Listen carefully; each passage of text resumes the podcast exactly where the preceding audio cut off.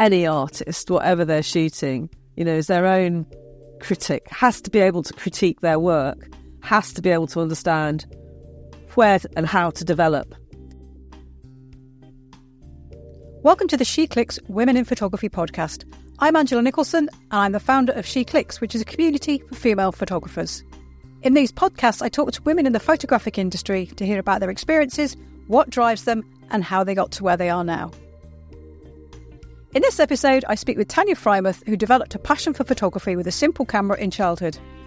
She later studied art at university, but transitioned to cinematography and then began creating music videos before becoming a successful director of photography and a Canon ambassador.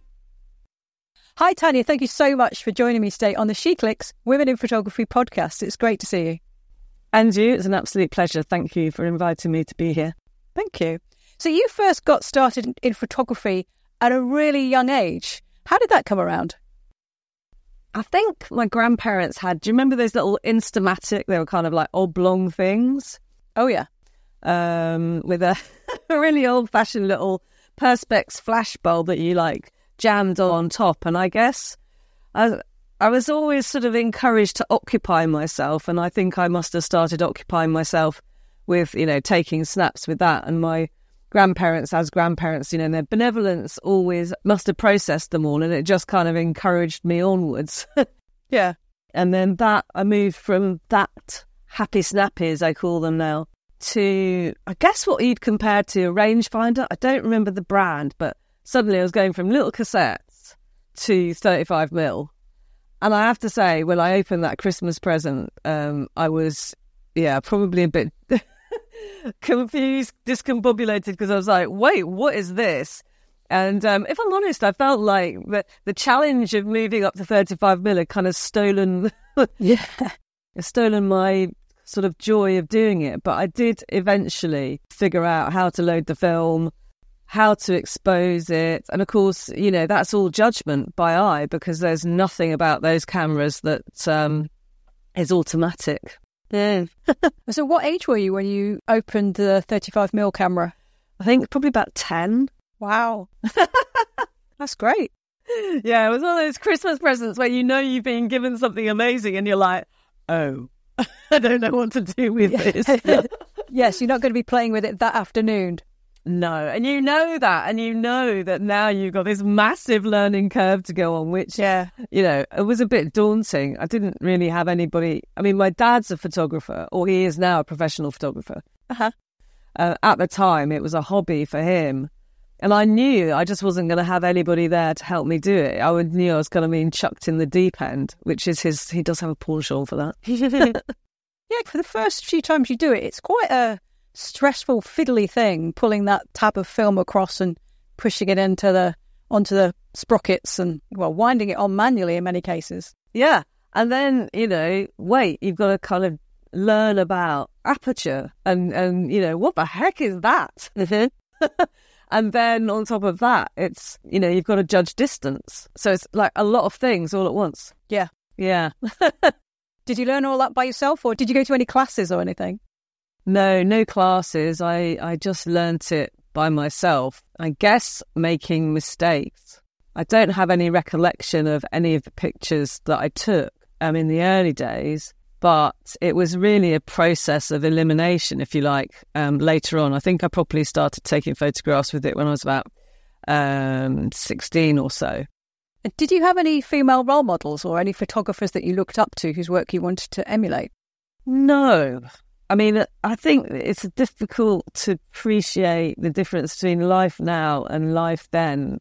The, I think if I, if there'd been the internet, yes would be the answer because, you know, latterly, you know, I like Eve Arnold's work and Evelyn Hofer, her work is is lovely, and um, there's a documentary photographer called Tish Tish Murtha. I think there's a documentary out about her now. Yeah, and I guess my biggest influences were photojournalists, actually, because, you know, we always had the Sunday newspapers.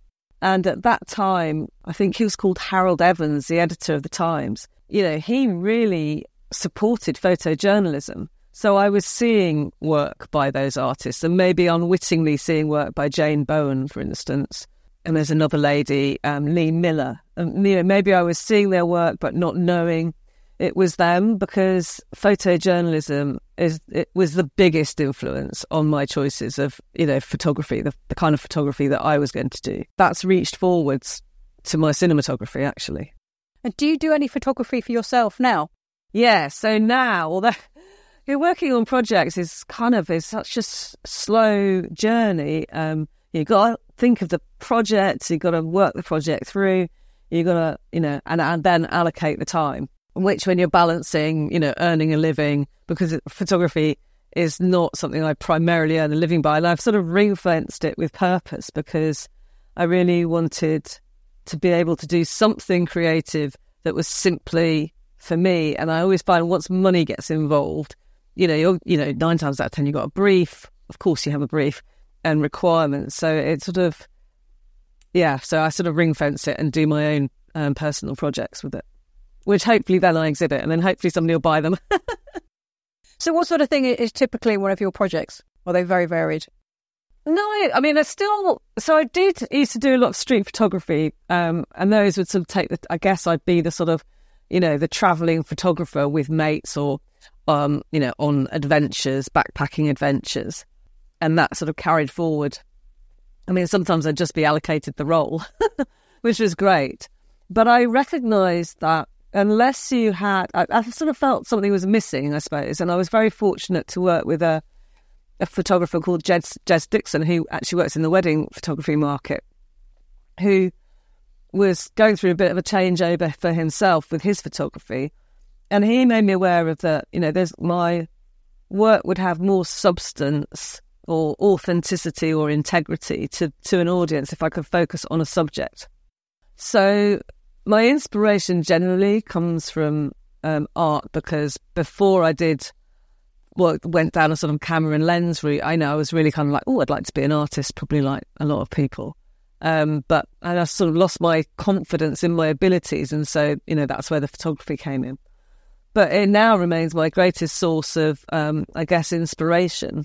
And then the other thing I've got is, it a weird obsession about is well, and, and the elements that are out of that are time, I've sort of become aware it's I'm trying to some time somehow freeze time, hold a moment, savor a moment, and then the sort of aspect of there just being one thing.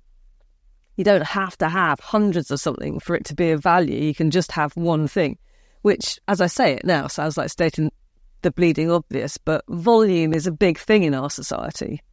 You know, more, more, more, isn't it? Yeah. So I guess those are the elements that I've looked at. And you said, you know, hopefully exhibit and sell your prints. Is that always the end goal for you? You know, putting a certain number of images together that are printed and exhibited. Yeah, I mean, I've only I've only managed it once because uh, it's a whole other skill set, isn't it? Yeah. Oh gosh. And I think people completely underestimate how much work is involved. You know, it's one thing having the images, but actually putting a cohesive exhibition together, printing them, finding somewhere to show them, getting them on the wall, whole different thing. Yeah, massive journey. I mean, one of the big mistakes I made uh, with the project that I was working on most recently was not how, well, in a sense, how they were printed. I wanted them to be big, so they're sort of 20 by 16. I managed to find a printer that would in, could embrace what I was trying to achieve, which in itself was quite difficult. Most people just did not understand. So I did need to make some compromises. Um, but also, I didn't understand that I'd need to back them.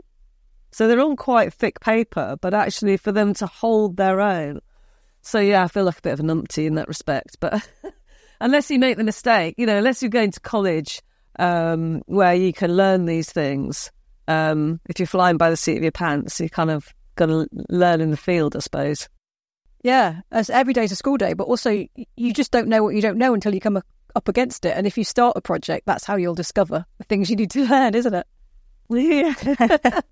yeah. See, I mean, the guy took to sort out the frames. He was like, well, you know, next time. And some people can be really gruff, but they mean it with kindness. You know, well, you know, next time, just just come here first, will you? so I suppose, you know, he must have liked them and just felt impatient. yeah. And could also see that you were going to do it again.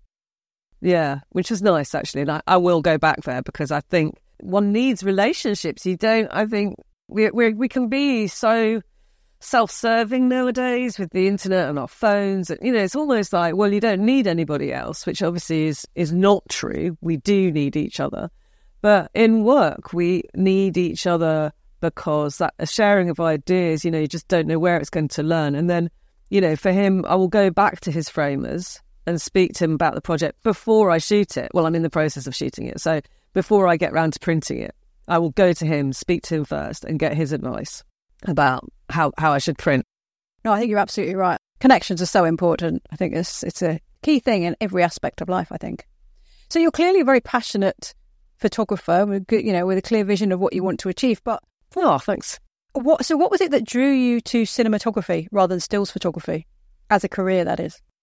Um, I spent some time working at a photography store on Great Marlborough Street um, called Keith Johnson Photographic, which gave me an insight to the selling of, you know, film and um, papers and all that. And that led on to a summer sort of placement at a printer's that used to be on Wardour Street. That used to be the home of photography, but not so much anymore. And I think I, I just thought to myself, gosh, am I going to earn an, am I going to manage to earn a living? I mean, perhaps I was just intimidated by the whole process and not really knowing how I'd channel. I mean, with hindsight, always being 2020, I really should have taken the place I had at London College of Printing, and um, as it was back then, and that probably would have taken me down the path of photojournalism. But um, I, I guess I decided, well, I don't think I am going to be able to earn a sort of a living doing this. Um, maybe this isn't for me. And at the time, during that printing session, I was printing prints of movie stars for a shop that used to be on Great Titchfield Street selling movie memorabilia. And um, I had the, sort of joined two dots because although I love photography, I used to be an avid movie watcher. And so I was like, huh. And somewhere within there, um, the suggestion came from a, a kindly tutor at a sixth form college that I was attending that maybe I should go do film studies as a starting point to figure out what I would do with myself. And I guess that it was a sort of being in college. I could, you know, I believe, you know, I'm always a person that wants to make use of myself and to do things and know, help, be helpful. And what little knowledge I had of photography obviously went straight into the camera side of things. Um, they had a small studio there, so I was quite had, really used to enjoy like using the studio cameras. And then, of course, the projects were shot on film, so you know, I had an understanding by that point of, you know, uh, what it is to underexpose and overexpose. And so, yeah, it kind of like was two and two makes four in a way. So, how do you progress then from college to actual employment, you know, actually making some money from the industry? Yeah, good question. Well, initially, I have to say, it was I did leave. I was fortunate that um, some fellow students had uh, messed up a project. And the people who had invested in the project, they, they still wanted their project. And uh, I saw the opportunity to uh, shoot that project. And we were very fortunate to win the competition that the project was um, put into. And that gave us film stock, money to process. And I think we already had access to people with equipment so we spent, I say we, myself and the team of other people, I sort of kind of led us into it. And um, after that, uh, we I moved on sort of like, well, let's shoot some music videos, which sounds like so easy. It slips off the tongue. I wouldn't go so first what was a disaster, but it certainly was a steep learning curve um, for lots of reasons, not least the volume of material that are really needed to make a, a, a cracking music video. Um, so that was that was like the first two years after leaving college, and just sort of investing time, enthusiasm. That the, the the thing was always like, well, if we get paid to do it, put as much of the money as we've got into the project. You know, pay ourselves a little bit, but basically investing in the outcome, and that paid off. And that did pay off. We did get signed um, by a small production company in London, but we were in Manchester and they were in London, and that was that was a minor hurdle. Um, I, I don't expect it would be the same today, but back then, the distance of not being on the doorstep to pitch for projects and, and get your face around town. What sort of era are we talking about? uh, late uh, late eighties, nineties. So the whole indie music scene in Manchester, sort of, a, you know, the hand, hacienda was just hitting its heyday. Bands like the, I think the, the Farm were around. Uh, we worked for the Mock Turtles.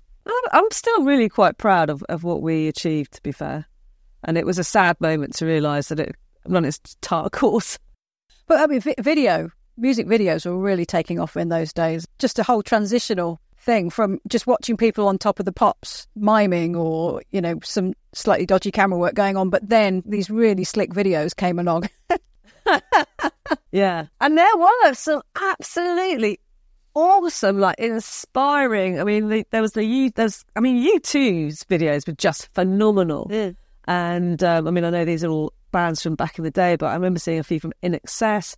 There's one from Simply Red. We were like, I just, you know, played back and forth. You know, used to record the music show on Saturday mornings and on VHS and just play them back and forth till we to understand what they were doing and try and figure out the techniques. And of course, some of it, a lot of it was in camera in those days. But then eventually, the the post production technology was catching up big time, and a lot of it was done in, in post. So I had a madcap idea because you had to go into the record companies, the marketing department, and pitch for the band, even though the band you, you knew the band wanted to work with you, and I knew I wanted to work with them. You still have to go through the process and, and pitch to a marketing company who really want their mate to shoot the video, or their boyfriend, or their mother, or whatever. Um, and I'm, I remember sitting this pitching session and thinking, "Oh my god, we're losing it. We are bloody losing it." And I went, "Well, how about this for an idea? We put some tattoos on."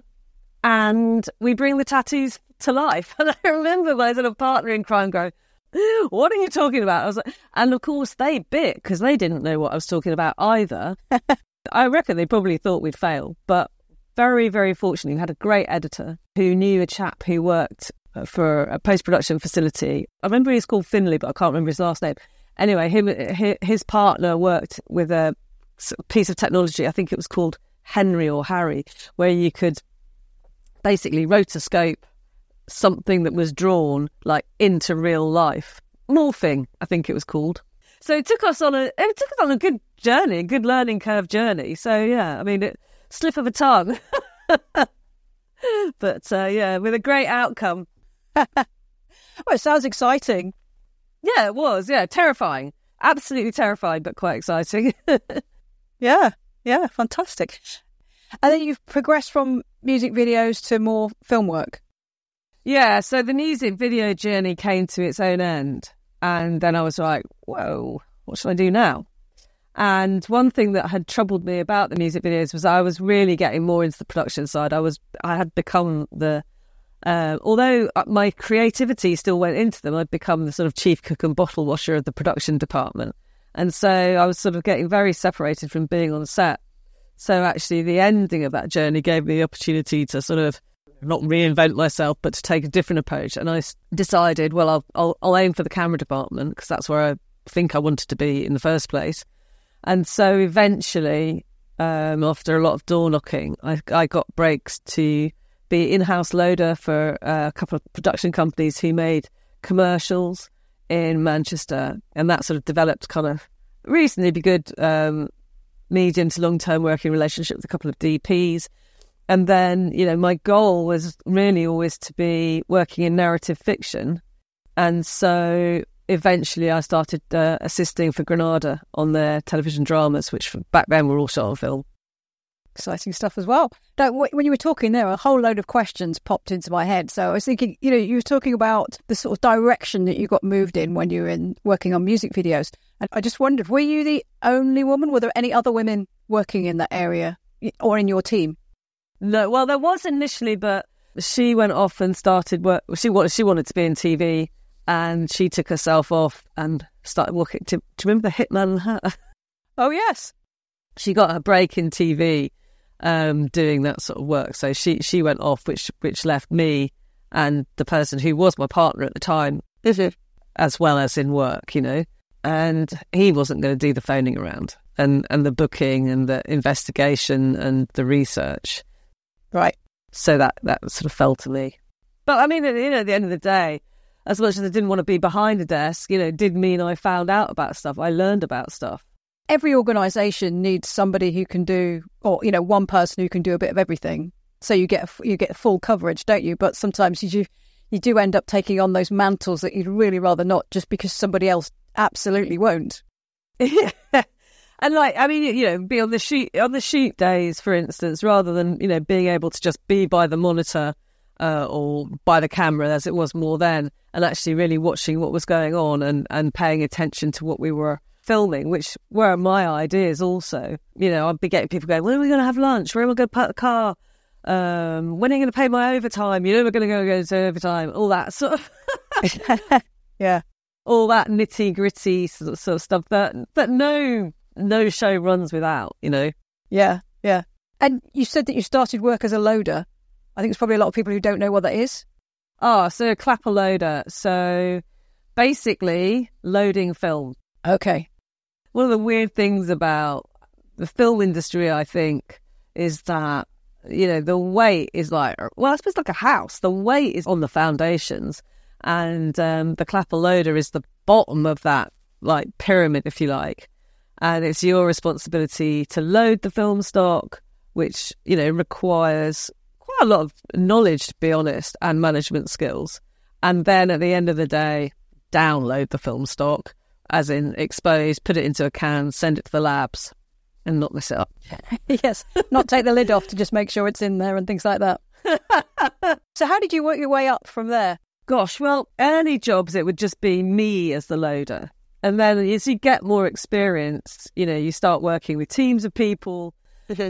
and with that just comes more responsibility. And because the more capable you are as a team, the more responsibilities you can take on.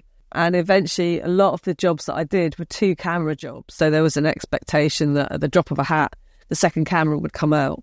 And in those moments, I'd be lo- loading for quite often loading for two cameras, unless we had a trainee that could bump up, or and focus pulling for one. And so that way, you start honing your skills to the next step of the ladder, which is focus pulling. And eventually, you go, I don't want to do this loading thing anymore. I'm just going to do focusing. And what's the next step from focus puller?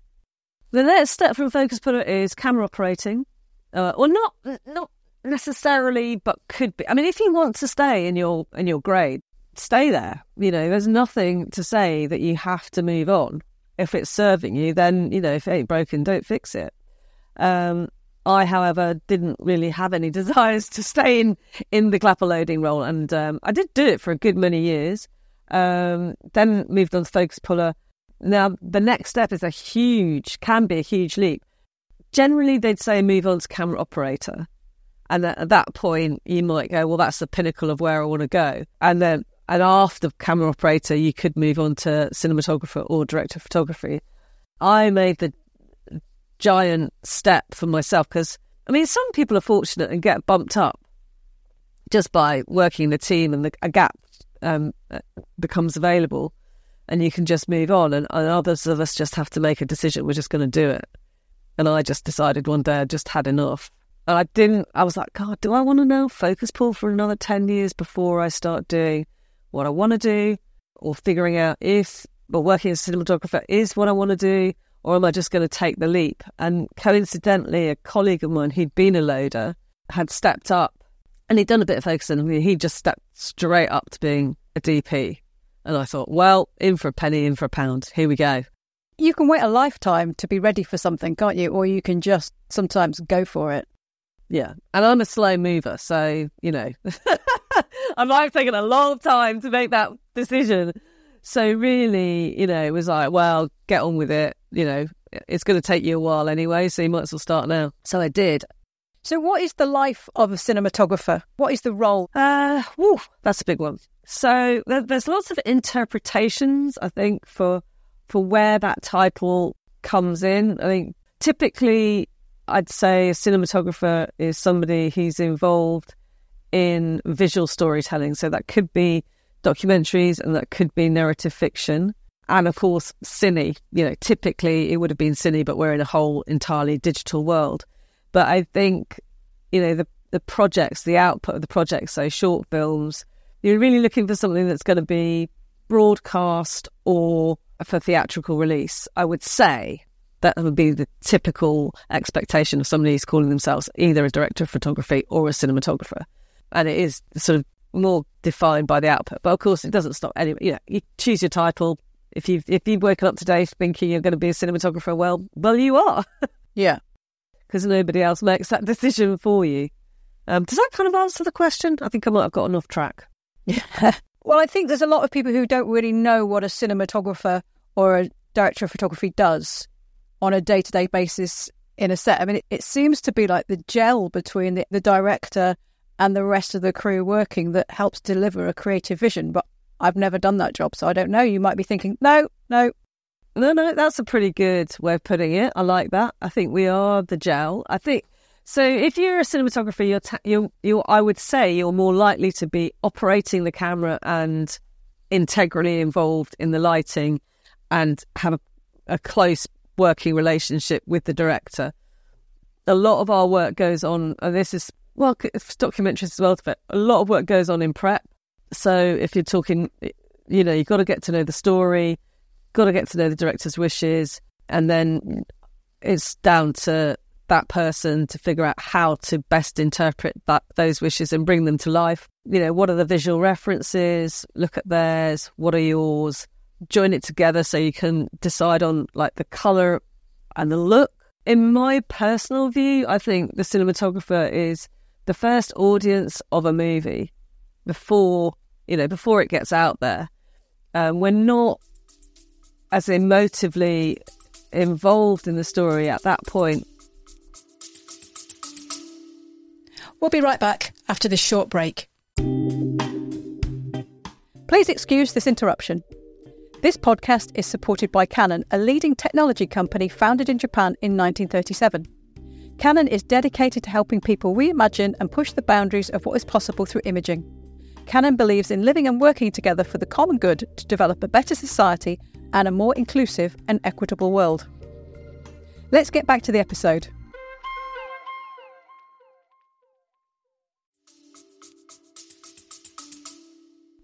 As the director would, so we're not caught up in like, what's the character's motivation for this, that, and the other. So we're kind of looking at it. And if things don't add up, then there's a gap.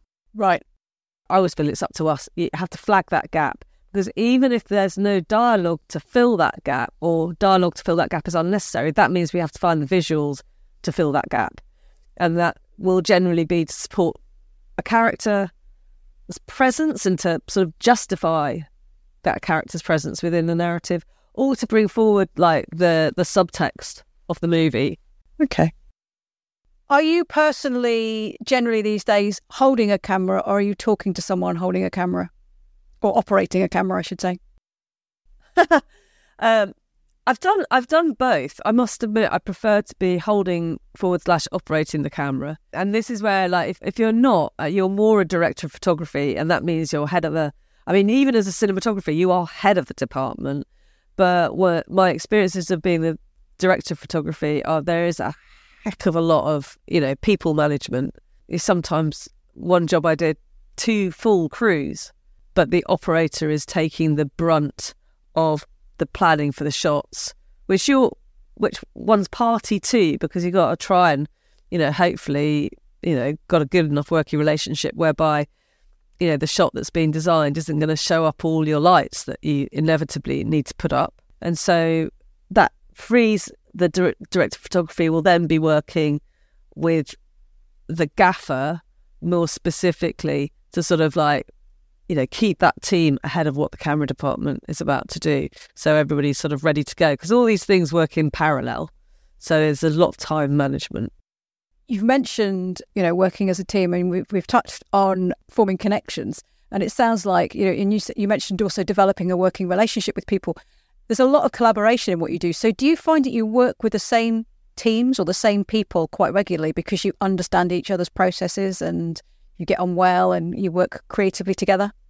Yeah, definitely. There's a sort of trust as well, I think, that that comes out of that. you know, that you can trust somebody to be cracking on with something. You don't have to be um, intentionally or unintentionally micromanage them. You know, you're just going to turn around and like, boom, it's going to it's going to be done. And also knowing that they understand, you know, one's idiosyncrasies is helpful. or they know how you want to, you know, you're going to want the monitor over there. You're going to want this on the monitor or that. You know, it's just, yeah, it just eases the day. I guess it's like you know, same as you know, your your socks are in the bottom drawer and your t-shirts are in the drawer below that or above that. You know, you're not continually saying two sugars or whatever. Exactly, and you know, human beings are creatures of habit, aren't we? Yeah. Just sort of shifting tack slightly. There's been lots of interesting, exciting developments in cameras over the last few years. Is there anything that is sort of coming along or has recently arrived that's been particularly exciting for you, particularly helpful, maybe help with your job?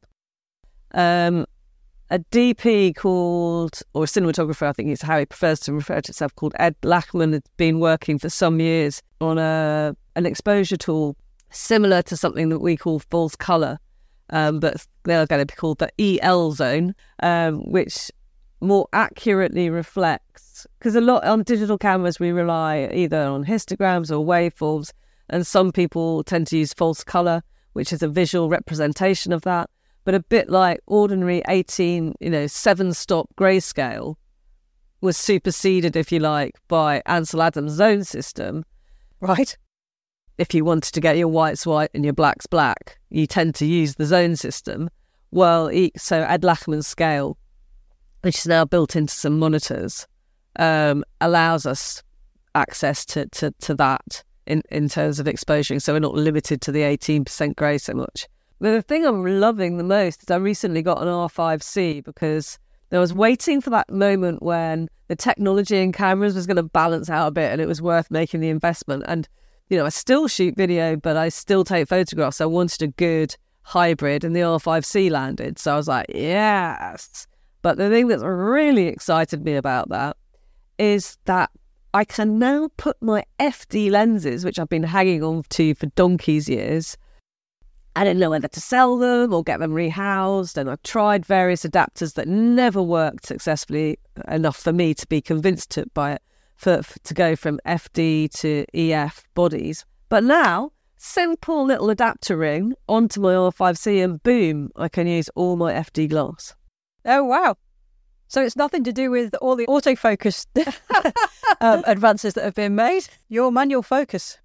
Uh, well, yeah, the manual focus buddy. I mean, yeah, the autofocus stuff is is, is great, and, and it's, it's it's amazing technology. And the R5C, I mean, phenomenal things around that is it's got false color built into it, so from the video side.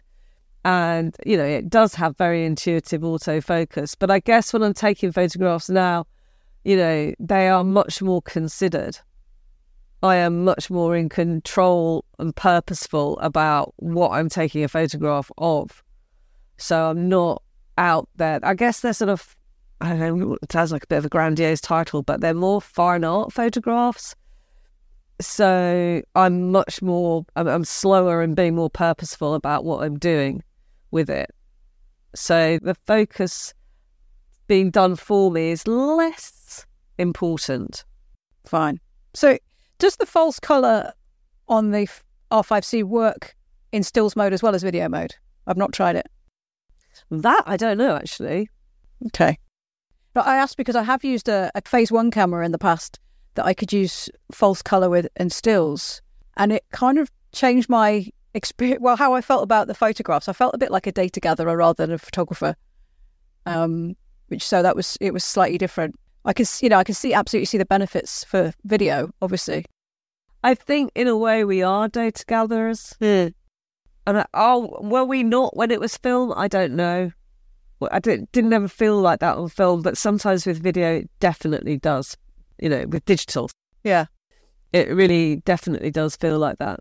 And in terms of stills, one of the big issues I faced with the project I did with flowers was that they had to be against complete darkness. They had to be in darkness. They just obviously they weren't because they're illuminated, but he could you just it was really important he didn't see the light.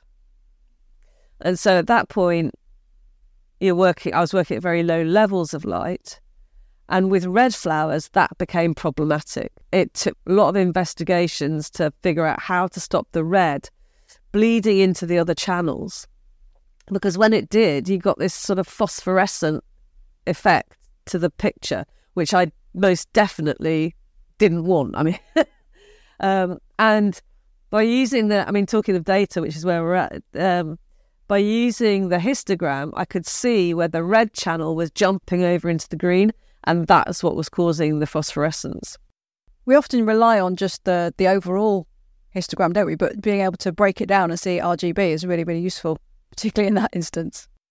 Yeah, and then nowadays, I think I'd be inclined to put in uh, a color chart because, of course, if you're doing your own printing, it doesn't really it's not a problem because you know what color red you're seeing. But if somebody else is doing your printing, it, it, I now would be dropping in a color chart just because I want it to be that red. Or, you know, the colours now have no numbers that are in all the editing software that we use, whether it's um, Photoshop or DaVinci. It's all in there. So it's trackable. Well, I think it might be a good time to go to six from SheClicks. So I've got 10 questions from SheClickers. I would really like you to answer six of them, please, by choosing numbers from one to 10. So can I have your first number, please? Uh, let's go for 10. Number 10. Okay. Right, a few people asked this one. What has been the highlight of your career so far? Well, I think very recently, um, the success of a, an indie film that I shot has just done phenomenally well at, six, uh, at festivals.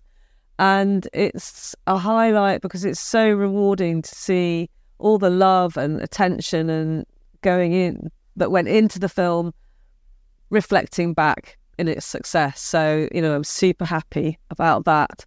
And um, yeah, it's it's it's extremely rewarding also to do something that people enjoy. Congratulations on that. So uh, you'll have to tell us the name of the film. Thank you. Uh, Verdigris. It's um, doing its festival journey at the moment. I'm not sure where it goes next. It's just been in Cork Film Festival. Um, not quite. Yeah, I'm not sure where it goes next. So is it likely to be in cinemas at some point or on TV or something so everyone can see it?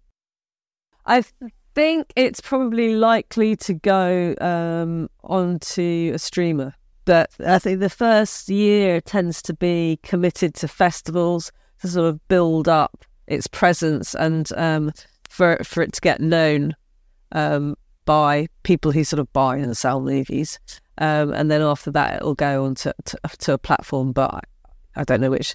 Um, I mean, The Contestant, which is a documentary I shot, which, by the way, if you get the opportunity to see it, is a really great documentary um, directed by Clair Titley. And it just, just is phenomenal. It's, um, I think Rolling Stone said it's the what movie of the year for them. And that's been bought by Hulu. And it's a major, uh, that, I mean, that's also, so I think this year it's, it's those two films are just phenomenal. Okay, so The Contestant and Verdigris. Yeah. Okay. So, could I have another number, please? Oh, let's go for three. Number three. Oh, what is the thing that a cinematographer does that would surprise someone who's not a cinematographer? That question's from Liz. Probably all the, the script breakdown work. Probably all of that. So we, we can read through the script, as I mentioned earlier. So we work with the director to build the visual narrative, but we're looking for subtext to bring to the visual narrative. Um, so it's script breakdown, looking for beats and turning points. Yeah, I'd probably say that's that's the one thing that probably people don't expect cinematographers to be doing. Yeah, kind of piecing it all together in your head in a way. Yeah, it was more like find, finding meaning, finding meaning and flow, and using uh, and the rhythm within the film, and then finding the shots that will support that rhythm. So if you've got a dramatic moment, say, you know, somebody's going to break into a room, you probably want a close up of the door handle. But, you know, the director might be more focused on the character's response, which makes sense because you want to see the character's response. But we'd have to be going, no, we need the door handle shot. So it's it's those sort of things. Okay. Interesting. Yeah. Sounds like that's quite a long process. Yeah. yeah. Yeah, I'm about to do a short film, and uh, we're just kind of going through all those things at the moment. And the director's he's open to it, which is good, but even he's a little bit like, "Really doing it?" I'm like, "Yeah, you're going to need it in the edit." So we've got to supply material to the editor so that they can move this way or that way. Kind of like having eyes in the back of your head. Could I have your third number, please? What shall the third number be? Seven. Seven. Okay. What's your work schedule like? Do you spend a lot of time away from home, for instance? Can do, yeah. And the hours are, are long. So you're on set for at least you're on set for breakfast for seven thirty. So that probably means you're on set at seven. Um, you might get away on wrap, but wrap is around about seven o'clock, six, seven o'clock. But the chances are you'll probably have a meeting afterwards. So yeah, you, you don't see much of the outside world. Yeah. during that time. And how long does that go on for? Um, well, it really depends on the project. So, well, Verdigris was shot in Dublin. So I was in Dublin for, I think, best part of a month. Um, and often we're, we're working six day weeks. So you're either like away, gone, or rattling around the place being a nuisance. okay. Can I have your fourth number, please? Let's go for number one. Number one. Okay. What camera or lens have you owned but have let go and you'd like to get back? I'm a hoarder. I don't let go of anything. Hence, you've got your FD lenses. Yeah. Um, until I'm really convinced it just does not serve me anymore. I mean, I've still got my 7D. Right. It's not useless, but the chip technology has changed so much, and I've done a lot of, you know, it's had a lot of clicks, as they say. But it's my, you know, for a photographer or, or a cinematographer, like it's an inanimate object which I'm heavily invested in. I think that's the thing. So I find it incredibly difficult to get rid of. And there's always like, yeah, so I, I don't. And I, I have my great uncle's Nikon. I've just been handed somebody's um, in the family was giving away their Canon AE1, I think it is. Nice. You know, you just can't. no, no.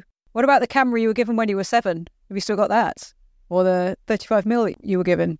Now, that is a good question that's going to get me ferreting around in the loft because I'm fairly convinced that yes would be the answer to that. Probably do, you know. Great. I've still got a box brownie I bought for 15p when I was about 10. it wasn't new for 15p, I should point out. It was secondhand then. I'm not that old. but then uh, the other thing is, is you just don't know the value of it. I mean, the FD lenses, to all intents and purposes, once we switched to digital, had no value. And then people started looking for lenses with an aesthetic. Because obviously, as we went digital, everything got super, super crisp. Yes. And like no shallow depth of field. And and then eventually people were like, well, you know what? How am I going to bring myself into this project if everything's so clean? Like, so this people started looking for ways to to be creative, and vintage lenses were that.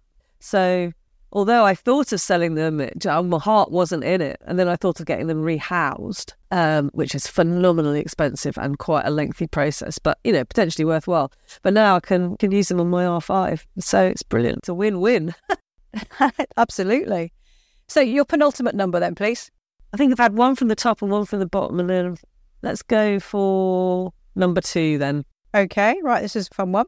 You have two days completely free of work. What are you going to shoot? So this is just for you, for fun. uh, well, actually, what I would really like to be able to do is hop on a plane, go to a city that I've not yet worked in in Morocco, and continue with that project and have two clear days um, to do that. And can I take a minder with me, please? um, yeah, that's that's what I would just like to do. Yeah, and are you, are you photographing people or places or objects or landscapes? I won't continue to guess. What are you shooting? it's situations, I suppose, circumstances. So again, there can be a character in or a person in the shot, and nine times out of ten there is. It's not street, or I'm shooting on the street. It's not a street look, so they can't be doing anything. I guess it's sort of more kind of neoclassical type approach. So they're they're still lives. So they've got to embody, I guess, elements from the neoclassical style of painting.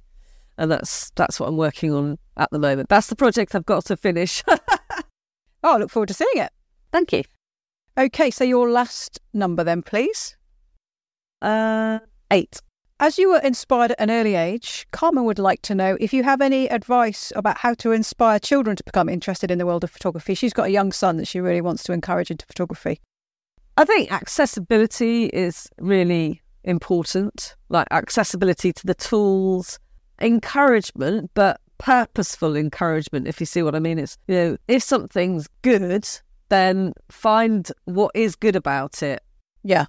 Don't be sort of too carte blanche about it because any artist, whatever they're shooting, you know, is their own critic, has to be able to critique their work, has to be able to understand where and how to develop. Books would always be a go to, and trying to help that person to evolve a style. What's their interest? You know, some people are into still life, some people into rock bands, some people are into street, and then there's always animals. So I think, you know, finding the outlet for his photography that is authentic to him. Good advice, I think. Yeah, I like I particularly like the bit about um, not being too sort of generic with your with your praise. I've come across quite a few people who obviously told as children they're great singers, and you think you're really not, you know. but you, it, you need to be positively encourage people in the right direction sometimes, and you know if they're not doing so well, then help them understand why. Yeah, because there's a lot about photography that is technical. You know, using depth of field, for instance, or do you want to underexpose? Do you want to overexpose? And why? And if you're going to overexpose, what aesthetic are you trying to achieve by that overexposure? Would diffusing that shot enhance overexposing it? And then looking at, you know, types of lighting. Do you want it to be hard? Do you want it to be soft? What's the feeling? I mean, Jane Bown, this is where those photojournalists who did portraits are incredibly useful. I mean, Jane Bown is a, is a good one to look at and just to explore how initially you respond to that picture will give you the pathway to understanding what that person did to that picture to elicit that emotional response from you. Yeah, good advice. Well, Tania, thank you so much for joining me today on the podcast. It's been wonderful hearing from you. Thank you. It's been an absolute joy. thank you. Bye bye. Bye. Thanks for listening to this episode of the SheClicks Women in Photography podcast. I hope you enjoyed it. You'll find links to Tania's website and social media channels in the show notes.